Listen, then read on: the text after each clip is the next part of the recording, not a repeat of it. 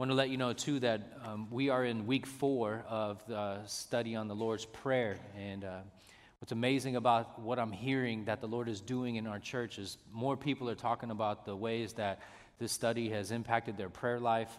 Um, and there's been good things that people are sharing that they're praying more and more fervently. There's been hilarious things because I unfortunately talked about the word just, and now people are ruined and they can't pray anymore and they're so embarrassed. But anyways, just just forget all that as a joke and all that. So just keep praying.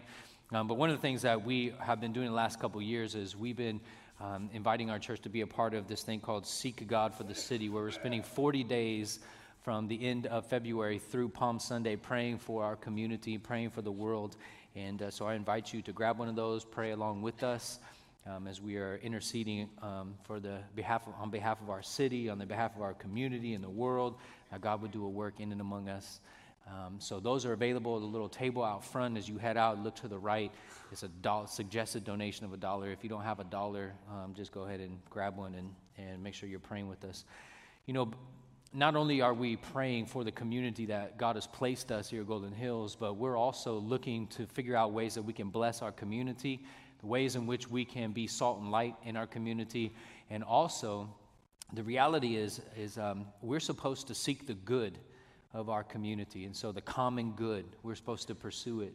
And one of the things that we've done through our community initiatives ministry, led by uh, Pastor Johnny Moore, is um, the last couple years we've collected paper um, with much needed resource in our schools in our area of Mary Casey Black and Brentwood and also Sutter Elementary in Antioch. And they've been um, so appreciative and so uh, grateful for that.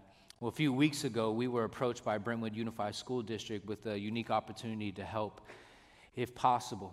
And uh, what they were saying is that uh, the schools are, they just don't have the kind of funding and resources to be able to support an arts program uh, in the schools. And so I've, I've kind of hinted at this, but I'll, I'll talk more about it uh, in the future, Lord willing, um, about the role of arts. And we need to be a people who appreciate beauty we need to be a people who pursue beauty because God created all things and He's made them beautiful. And uh, actually, the, the Garden of Eden is not just a place where God resourced people with food, but He also made things pleasing to the eye, which is another way to say beautiful. So we should pursue beautiful things and uh, also the arts. We love um, for kids and, and people to just enjoy the arts. And so we endorse that, we support that. I think it's biblical, it's a very Christian approach to the world. And so when we heard about this, we looked at the money that we had left over um, after the paper drive, and the Lord has just provided uh, from many of you. And so, what we did is we looked at what we had, and then we went to the schools. And what we were able to do is we were able to outfit art supplies for each of the 11 schools in Brentwood. So, that's cool. And um, they're obviously very appreciative. And uh, I'm just so blessed by that. So thank you for all that uh, supported that, who gave, and uh, who know the importance um, of arts, especially uh, in our community. And so, anyways, thank you for that. If you have a Bible, which means open up your Bible to Matthew chapter 6, where we're going to continue on to the next petition of the Lord's Prayer. This is the fourth petition. And this petition is about daily bread and about God being our provider. You know, when Heather and I moved here from Brentwood, uh, excuse me, from Roseville um, to Antioch, it was a really interesting time because this is when the Great Recession had hit, and um, because of that, we were able to buy a house because otherwise we could never afford a house in this community. But, anyways, um, we moved here, and uh, the house that we bought was a foreclosure, and it had squatters living in it. And so it was just filthy beer cans everywhere, razor blades and closets, all kinds of stuff that I can't even mention uh, in a church sermon. But there, there's just, it was really bad. And so we b- basically spent every dime that we had saved to buy this house and also to paint it and clean it in order to, you know, make it livable. And uh, we came in and we lived in it. And then the first winter, of course, a giant windstorm came by, blew down the fence. Uh, and it's the long part of our fence. And so I, we didn't have no money. And so it's like, oh, and then the Homeowners Association came by and uh, in this great uh, holiday season, they gave us a, a, letter letting us know that they were going to fine us for a fence that fell down. And I'm like, oh, you want more of what we don't have? Awesome. Um, so then we contacted our neighbor and we're thinking, hey, this will be great. We'll partner with our neighbor and we'll be able to get this thing built up. And the neighbor replied that they were going to sue us for $10,000 or more. Because previous to us owning the house, the tree in the front yard had displaced their driveway, and so they needed to replace it, and so they're coming after us. And so I'm thinking, home ownership, woo, you know, the American dream. So we shared that with our small group, and uh, there's a collection of people there, and we said, man, we just need to pray. We don't know how, how to do this. We have no idea what to do, and they're going to start finding us and all this kind of stuff. And so uh, later that week, um, we received a cashier's check, and we don't know who it's from. It's from anonymous people. It had a little note in it, and it just basically said, we counted a joy uh, to bless you guys. And I was like, wow. And uh, Heather and I were just overwhelmed um, by the generosity. And so, obviously, we probably think it's someone or a group of people in our small group or whatever, but you know, the reality is God seldom um, provides for us in miraculous ways, but God loves to provide for us as His people through His people. That's how God's designed it. If God intended to provide for us only in miraculous ways, we wouldn't call it miracle anymore. But how God intends to provide for his people is through the everyday ways in which he supplies his people so that through his people, his people will be supplied. When we come to this petition, what we see in this petition in uh, chapter 6, verse 11, is Jesus teaching us how we ought to pray for our daily bread, for our daily provisions. And this prayer, it helps us to understand why we need to be dependent on God and so it builds within us a dependency. It creates that dependency upon God by helping us understand what's what. But it also shapes the way that we practice hospitality.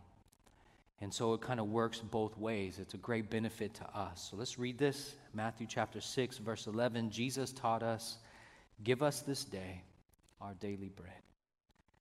Simple and yet very profound. So, Father, teach us, I ask. There's but a handful of words here. And yet, what we see in these handful of words is a great and beautiful truth that you are our provider, that you are faithful, that you will come through, and that you intend to bless your people through your people. And so, God, teach us, I ask. Teach us. And we'll thank you for whatever it is that you teach us. In Jesus' name, amen. You know, it's hard for us to see the hand of God providing for us. It kind of throws people off when we say something like this. If I was to say, God provides you with everything that you have, it ultimately comes from God. That feels weird. And the strangeness of it is because we all understand what it means to get up out of our bed, to take a shower, brush our teeth, get dressed, go to work for a week, two weeks, a month, receive a paycheck. I mean, it's right there in front of you. You take it to a bank, it's just like literally a bank that's there and then you can deposit it and you get a receipt and you can see how much money you have. It's really difficult in light of all those things to not think, I did this. I have the bed. I have I showered, I brushed my teeth, I went to work, I did the work, I got paid, I took it to the bank. Me, I did it. Where's God in all this? because God is invisible and God is spirit, we often think we are the ones that make things possible. And so, what I want to do is, I want to start out by helping us understand a proper relationship that we should have to God. As we talked about in week one, God is creator and we are creatures.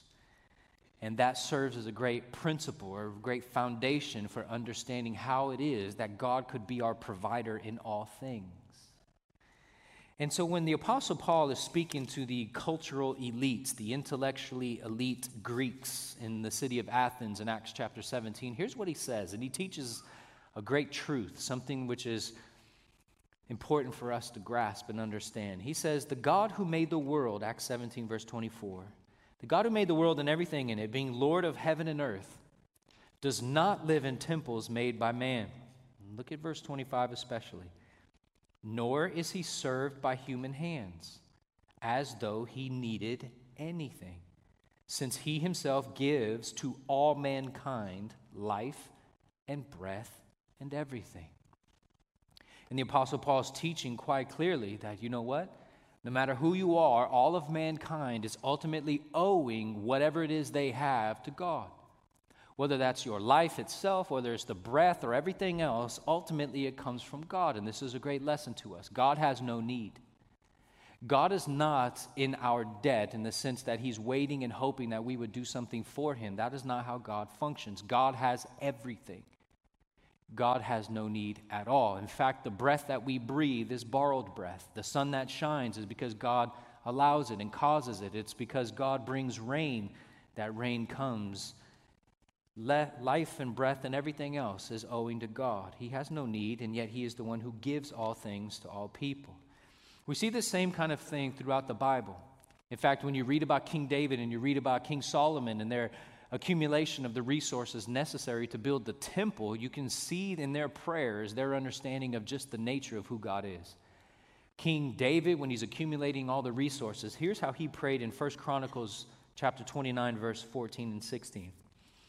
He prays, But who am I? And what is my people that we should be able thus to offer willingly?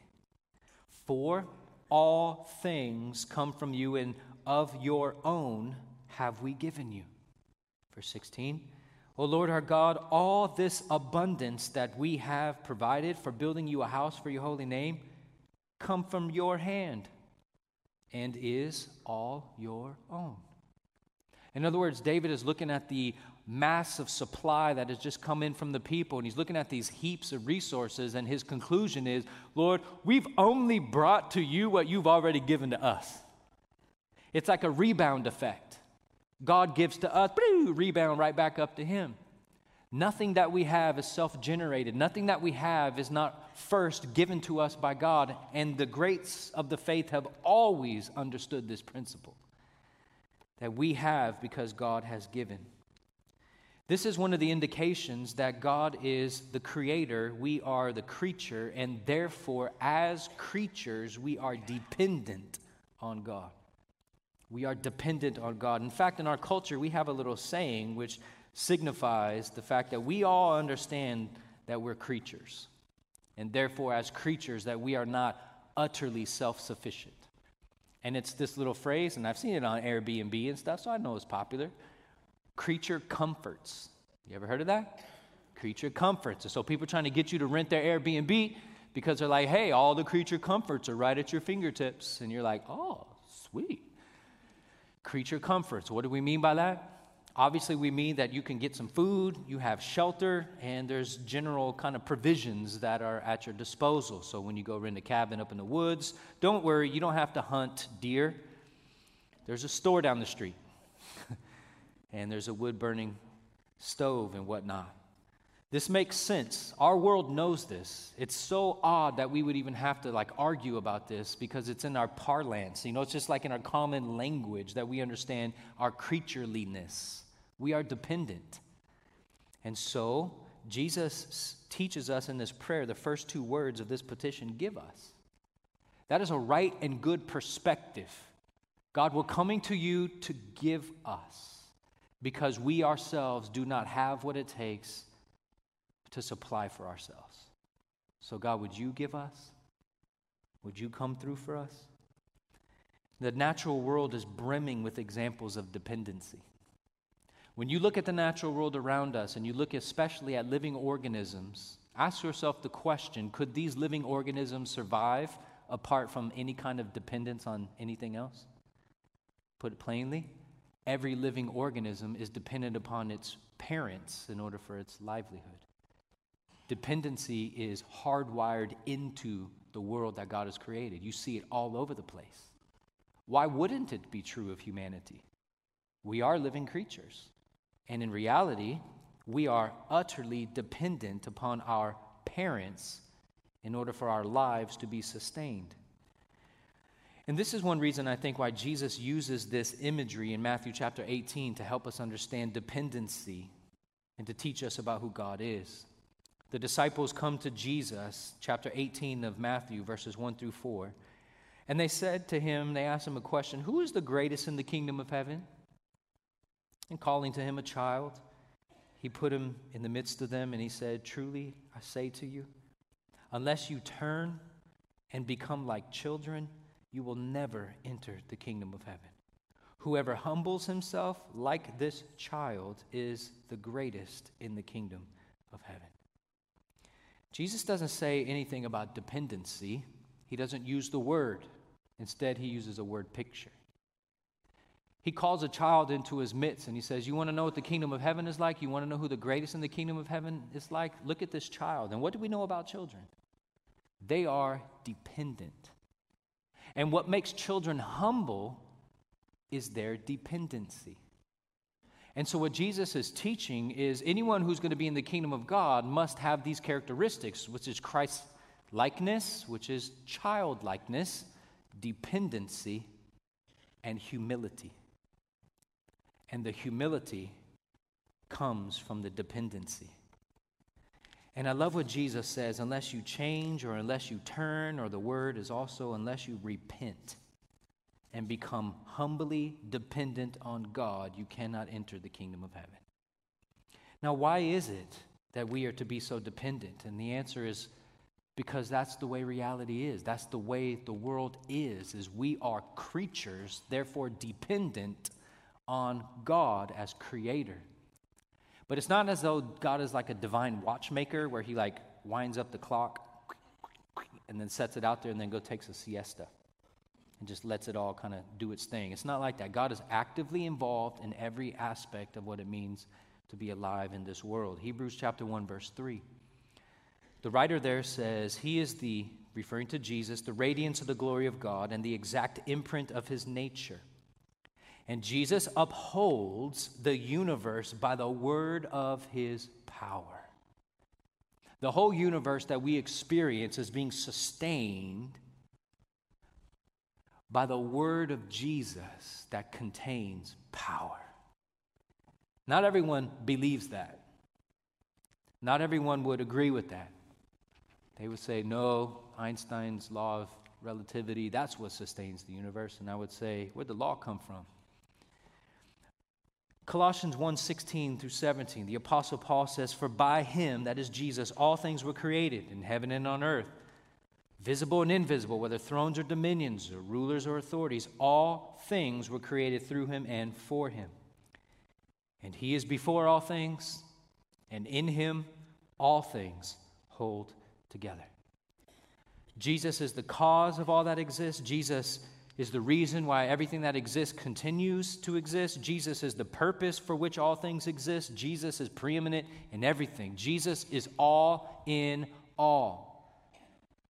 Jesus not, is not irrelevant. Everything is owing to him, everything is made through him, everything is made ultimately for him. And because these things are true, like if you want to have a biblical worldview, you want to look at the world according to Scripture, then you would come to realize that Scripture teaches we are dependent creatures upon a God who has no need. God ultimately created all things. God ultimately is sustaining all things. And ultimately, God will bring all things in conformity to his will, all for his glory and for the joy of what he has created. That is just having a biblical worldview. Now, what's amazing is the implications of this. The breath that we breathe is owing to God, the sun that shines is owing to God, the food that we eat is owing to God. Everything is owing to God. Everything. But we don't see that because God is invisible. We don't see that because God is spirit. But this prayer that Jesus gives us helps to re- remind ourselves of the truth that God is who He says He is, and we are who God says we are. And so we pray this prayer to teach ourselves that we are dependent on God, to recall that truth. We are dependent on God. Therefore, God, give us. I need you to come through. You've got to give us. And I love what Jesus does here is he teaches us that, you know what? We ought never to be embarrassed by the physical needs that we have as we bring them to God. When you look at the first three petitions of this prayer, they're very exalted. They're very high and transcendent, lifted up kind of petitions. And a lot of people think the only way to pray sufficiently is to pray in that kind of trajectory where you don't talk about your daily needs, you don't talk about whatever that's going on. You got, I don't know, a hang, hang nail or something like that. You don't, you don't pray about that stuff. You only pray the high stuff. Or other people will default to the other things where, you know, like we just kind of devolve into just praying for natural things that we see in front of us. But Jesus' prayer is that we need to be praying for both. We need to understand that when Jesus teaches us to pray for our daily bread, what he's doing is dignifying the physical needs that we have. He's encouraging us to bring the mundane things like food for our tables into the presence of God and say, God, we need this stuff. Can you come through for us? God, give us this. And so God teaches us in this prayer that He is indeed concerned with your day to day life. God actually cares about what you do hour by hour. And it's not as though God is like the meticulous, you know, rules keeper sitting there like, oh, I can't wait for you to screw up. Mm, yeah, see what's next. Instead, God, as we're told in Scripture, keeps us in the forefront of His mind as the apple of his eye. It's not as though he can't wait to see what we do next so he can punish us. It's that he can't wait to see what we do next because he enjoys watching us. That is, obviously, as we obey him, not as we sin our brains out. That goes without saying. But I love what Jesus does. Not only does he teach us and exemplify this through this prayer, but by his very life, he shows us what this looks like to live dependently upon God. We see this most clearly in the fact that God of the universe became a human being. God of the universe became a man and was born to Mary, whose father was Joseph. And the God of the universe, while he was a young child, was utterly dependent on two sinful human beings for his very life. that doesn't amaze you? I don't know, something's off. That is wild. The God who made food hungers, the God who made water thirsts. And not only that, but we see the temptation that Jesus experienced in Matthew chapter 4, verses 1 through 4. This is another great example of Jesus' dependency upon God as Father. It says that Jesus was then led by the Spirit into the wilderness to be tempted by the devil.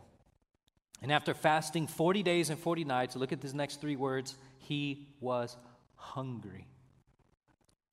He was hungry. And the tempter came and said to Jesus, If you are the Son of God, command these stones to become loaves of bread. When we read this, we typically think that Satan is tempting Jesus with food, but he's not. What Satan is tempting Jesus with is self sufficiency. Jesus, you claim to be the Son of God. Jesus, you're hungry.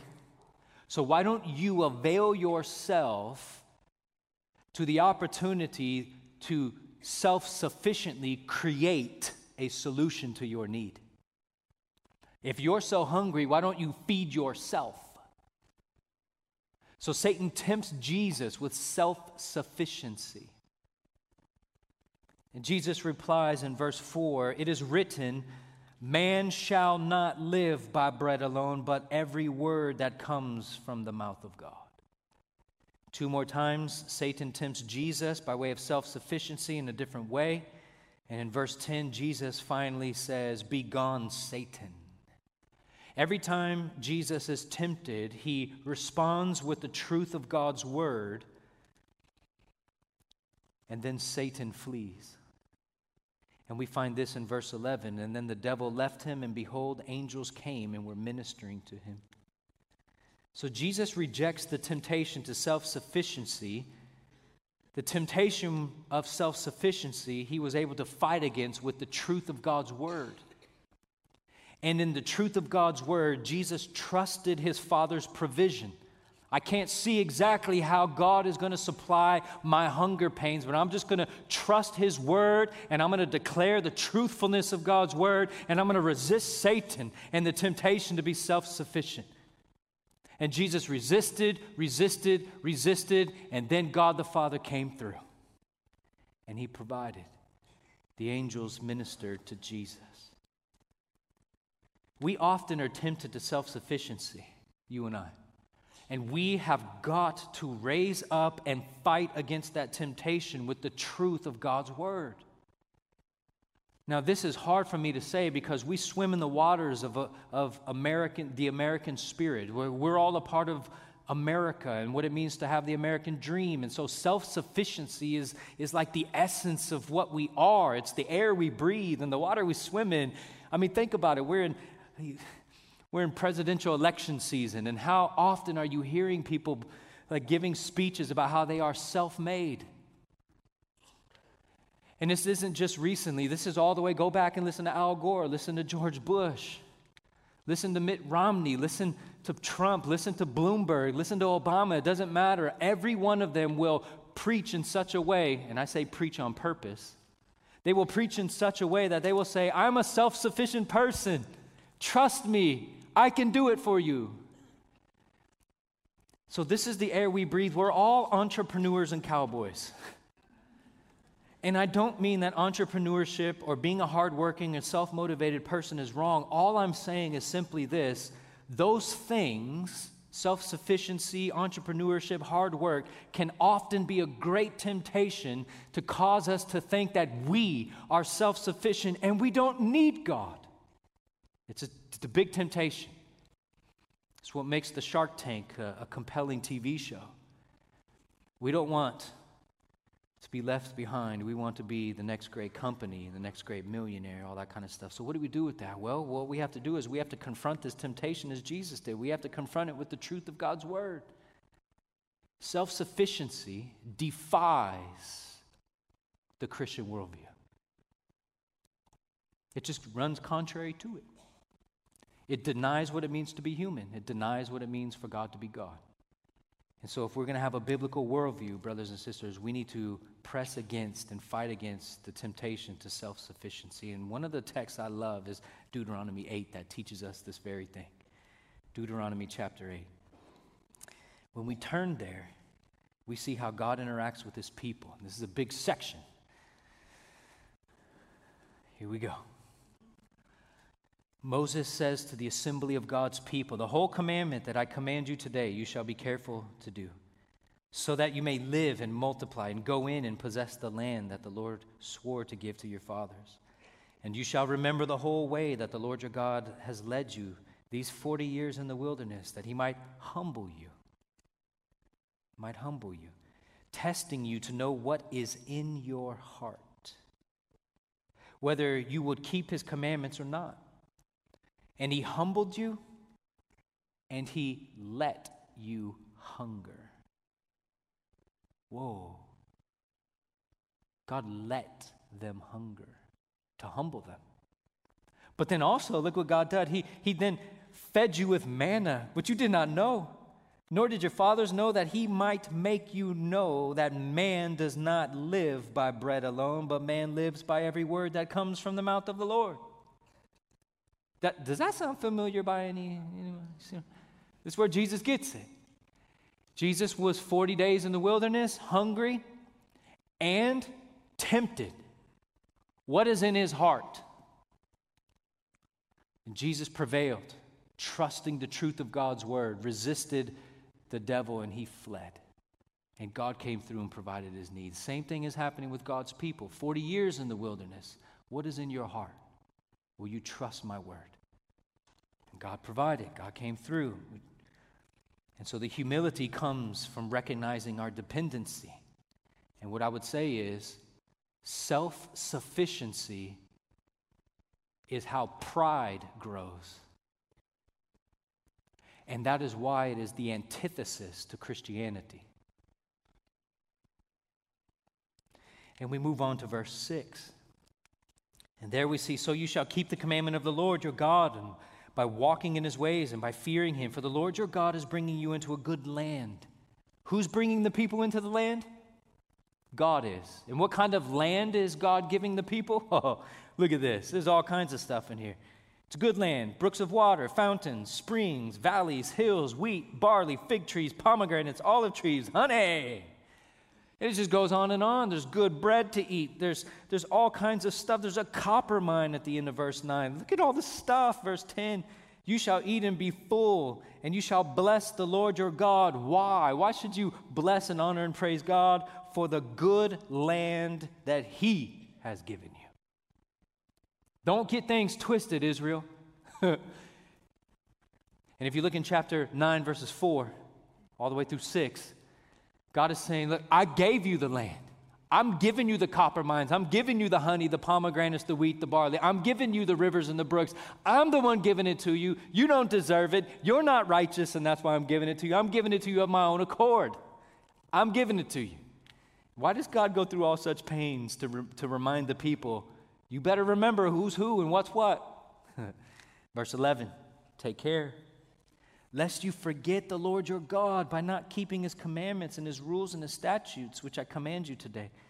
Lest when you have eaten and are full and have built good houses and live in them, and when your herds and flocks multiply, and your silver and gold is multiplied, and all that you have is multiplied, then your heart be lifted up, and you forget the Lord your God who brought you out of the land of Egypt, out of the house of slavery, who led you through the great and terrible wilderness with its fiery serpents and scorpions and thirsty ground where there's no water, who brought you water out of the flinty rock, who fed you in the wilderness in manna that your fathers did not know, that he might humble you and test you to do you good in the end. Beware, lest you say in your heart, My power and the might of my hand has gotten me this wealth. Brothers and sisters, there's a great temptation that the good things God gives us day by day, that we will get it into my, our minds that it is our power, that it is our creativity, our ingenuity, it is us who has provided these great things. And we are tempted to forget God. And he says in verse 18, You shall remember the Lord your God, for it is he who gives you the power to get wealth. That he may confirm his covenant that he swore to your fathers as it is this day. And if you forget the Lord your God and go after other gods and serve them and worship them, I solemnly warn you today that you shall surely Brothers and sisters, there is a great temptation to think that all that we have is because we are radically self sufficient. We don't need God at all. Look at what I've done. But the reality is, the biblical worldview is simply this not only the stuff you have and the things you get to freely enjoy about this world does God supply, but your very power the gifts you have, the creativity you have, the ingenuity you have, even those things which are the means by which you can acquire wealth, who gave those to you? God did. God did. I remember when I was in college and I used to think, man, the only way to be a professional baseball player, which I was this close to becoming, was just hard work if I just worked out and I just did all the work I needed to do, and I had a professor, he came alongside of me and he helped disciple me. He said, Phil, God has given you this gift, athletic ability. I said, Yeah, I recognize that. He said, Okay, well, then you need to work as hard as you can to maximize that gift. But knowing the gift and the work are all because God has first given it to you. So stay humble and stay hungry. But God has given it to you. You didn't do squat. And that's humbling. oh, yeah. I don't, like, I didn't, before I was born, ask my parents or ask God, can you make me athletic? I'm kind of into that thing. God just gave it to me. And so the people of Israel built houses, they tended their flocks, they raised their families, they did all the work. But who enabled them to do the work? God did. And who is the one who is ultimately the, the supplier of all that? God is. And so we are dependent upon God. God is our provider, and we are the needy ones. But God promises to meet our needs, brothers and sisters. We have to get this through our mind. God promises to meet our needs. Not only does, is He the creator of all things, not only is He the sustainer of all things, but He also says to us, Don't worry about what you need. I will come through for you. Embedded in the Sermon on the Mount is this teaching of Jesus, this very thing about don't worry, God will provide. Verse 25 of chapter 6. Therefore, I tell you, Jesus says, do not be anxious. Don't worry about your life, what you will eat or what you will drink, nor about your body, what you will put on. It's not life more than food and the body more than clothing. And therefore, verse 32 the Gentiles seek after these things, and your heavenly Father knows that you need them. But seek first the kingdom of God, your kingdom come and his righteousness. Your will be done on earth as it is in heaven. And all these things will be added to you. Dear brothers and sisters, don't worry. Life is more than clothes and food and stuff. God knows what you need, He'll provide for you. Now, for me to just say that is one thing. I could say that more energetically and more enthusiastically. I could get you all riled up. We could start jumping up and down and going bananas. But you notice what Jesus does. If you notice, I skipped verse 26 through 31. And the reason I skipped it is because between verse 26 or 26 and 31, that section of scripture is all the rationale, all the reasons why Jesus can say to us, Don't worry, you'll be provided for. Jesus says this Look at the birds of the air. They neither sow nor reap nor gather into barns, and yet your heavenly Father feeds them. wow. And here's a beautiful question we all should entertain Are you not of more value than they? Some people answer that question no, no. Animals, birds, humans, we're all the same. We're equal. We're all animals. That's not a biblical worldview. And I know people who claim to be followers of Jesus, and they would say, no, human beings and animals are all the same, they're equal. you don't follow Jesus. You don't even believe what he teaches. Jesus teaches you are of more value than birds. You have more value than birds. You have the image of God. And if God feeds birds, how much more do you think he's going to feed you? He goes on to say, And which of you, by being anxious, can add a single hour to his lifespan? We all pray for the 25th hour in the day. We're not getting it. Why are you anxious about clothing? Consider the lilies of the field, how they grow. They neither toil nor spin. And I tell you, even Solomon in all his glory was not arrayed like one of these. But if God so clothes the grass of the field, which today is alive and tomorrow is thrown into the oven, will he not much more clothe you, O you of little faith? We're coming into the spring season, and many of us are going to drive around town and in our backyards and gardens. We're going to see beautiful flowers, and we're going to take pictures of them. We're going to smell them, and we're just going, oh, ah! we're going to fall in love with the beautiful colors and aromas that are going to come. Except for us who have allergies, we're going to hate this, but that's okay. That's one other reason to look forward to the new heavens and new earth. No more allergies.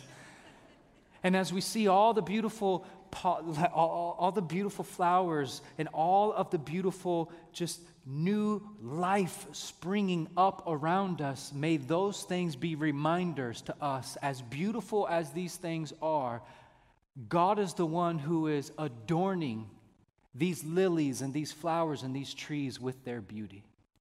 And if god so adorns these natural plants with such beauty don't you think you of being more valuable than plants, that God would also clothe you?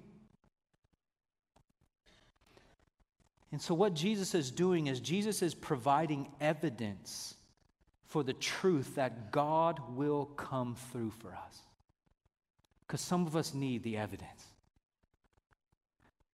God, you say don't worry. God, you said you'll come through for us, but like, how do I know that you'll come through?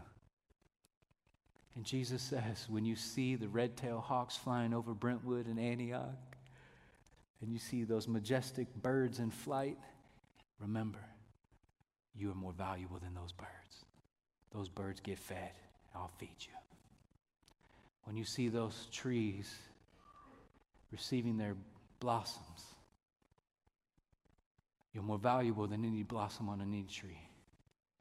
God will clothe you, He will come through for you. We're part of a denomination called Converge.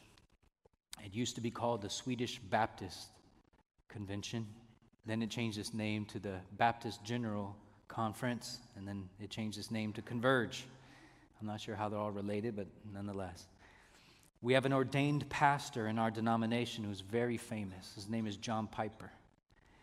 And uh, he and Larry used to eat pizza together, I am told, which is an odd kind of thing to see. But, anyways, what he writes in one of his books is just fabulous. John Piper writes Jesus assumes that truth, that is, reasons, arguments, and facts, that they affect or influence our emotions. Anxiety is an emotion, it's not a decision. We don't decide to get anxious, it happens to us. Jesus attacks anxiety here in Matthew chapter 6 with truth and facts and promises. Therefore, Jesus must believe that his word, when given to our souls, will have an emotional, even physical effect upon us. There are dozens of commands regarding our emotions in the Bible, and along with them, there are truths to bring about what is commanded. What he's saying is when God commands our emotions, like, don't worry, when he commands our emotions, like, rejoice in your sufferings, when he commands our emotions, like, come into the house of the Lord with gladness,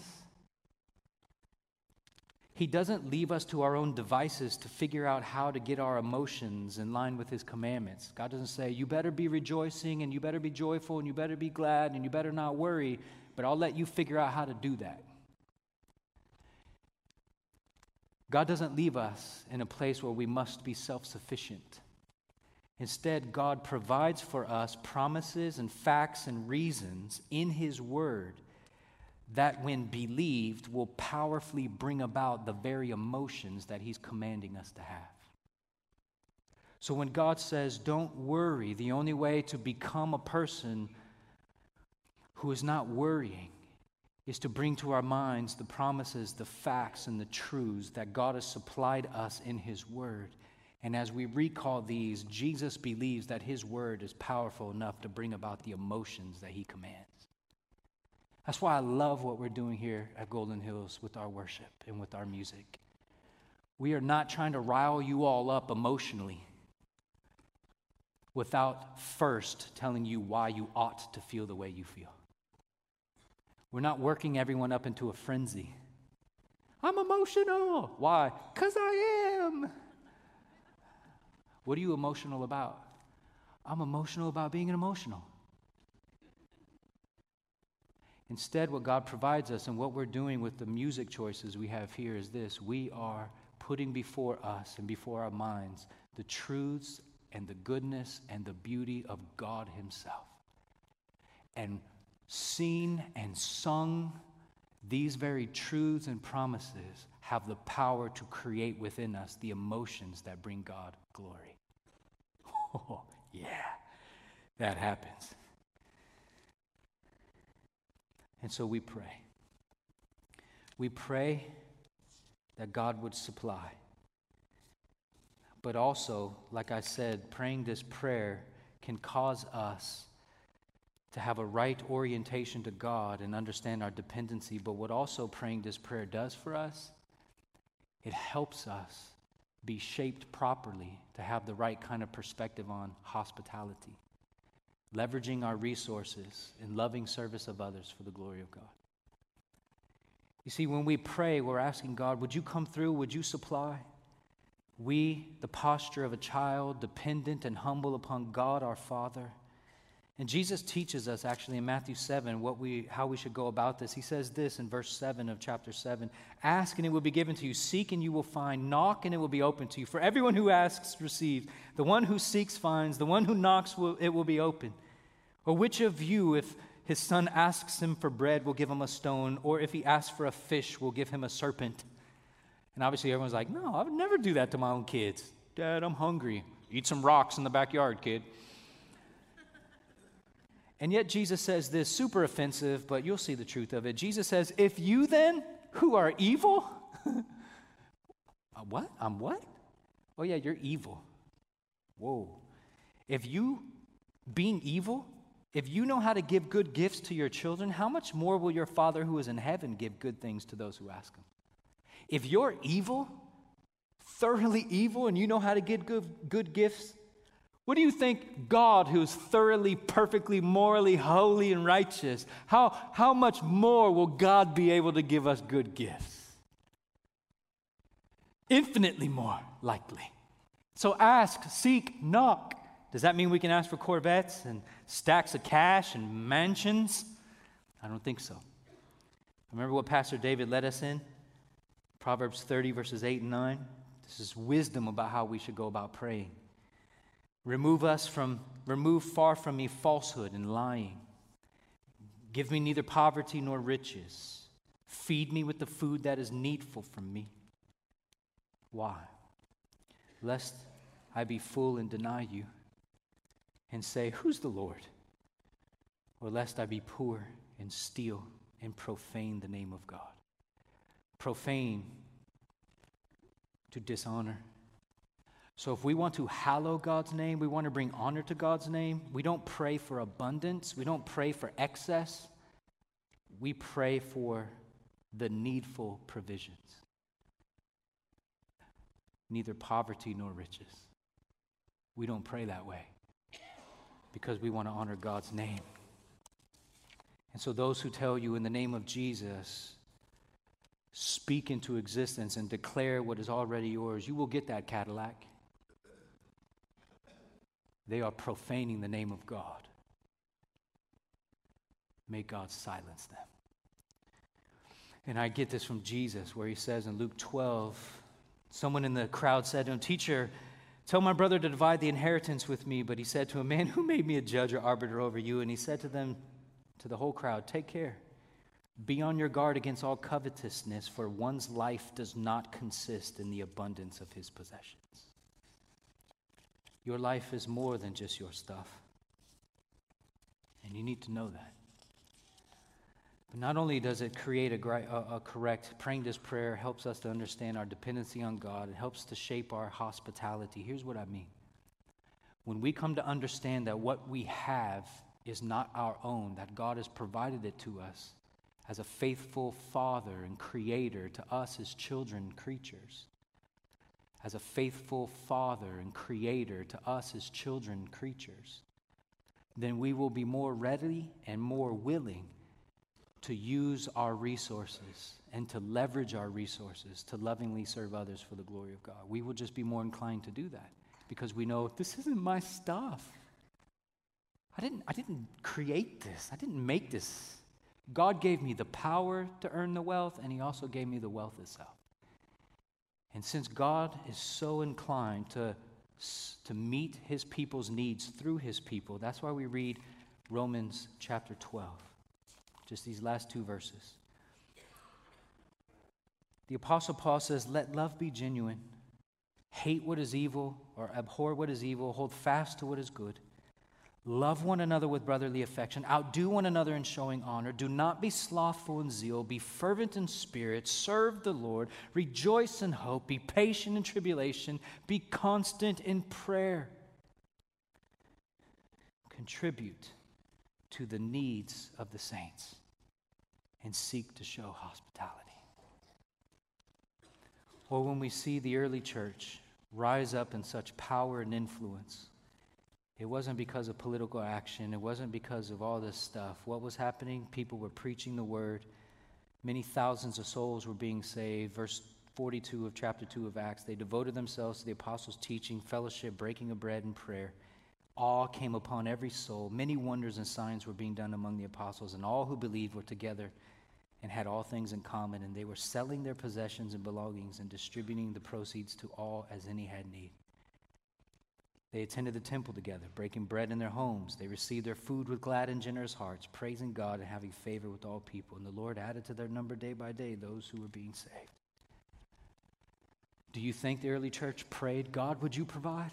Absolutely. And yet at the same time, they're saying, God, would you provide? Oh, there's my brother in need. I'll provide. Simultaneous. And so we can pray, give us this day our daily bread. God, give us this day our daily bread. Let's close our service together reciting the Lord's Prayer, and then I'm going to kick you out. Or else I hear people saying the parking lot gets full, the kids are restless. So let's stand and recite this together so I can get you out of here and get out of trouble. Jesus teaches us to pray then like this Our Father in heaven, hallowed be your name. Your kingdom come, your will be done on earth as it is in heaven. Give us this day our daily bread, and forgive us our debts as we also have forgiven our debtors and lead us not into temptation, but deliver us from evil. For yours is the kingdom and the power and the glory forever. Amen. Our prayer room's open if you want anything, any prayer for any reason. Love you guys. We'll see you next week.